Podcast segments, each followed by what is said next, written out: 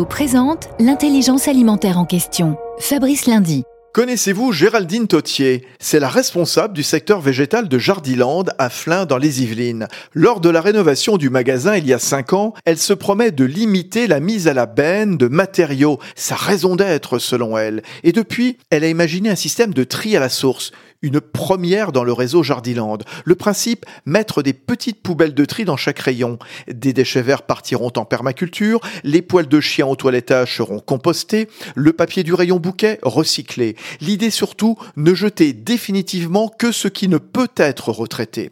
Et pour mobiliser les collaborateurs, il a fallu faire preuve de pédagogie.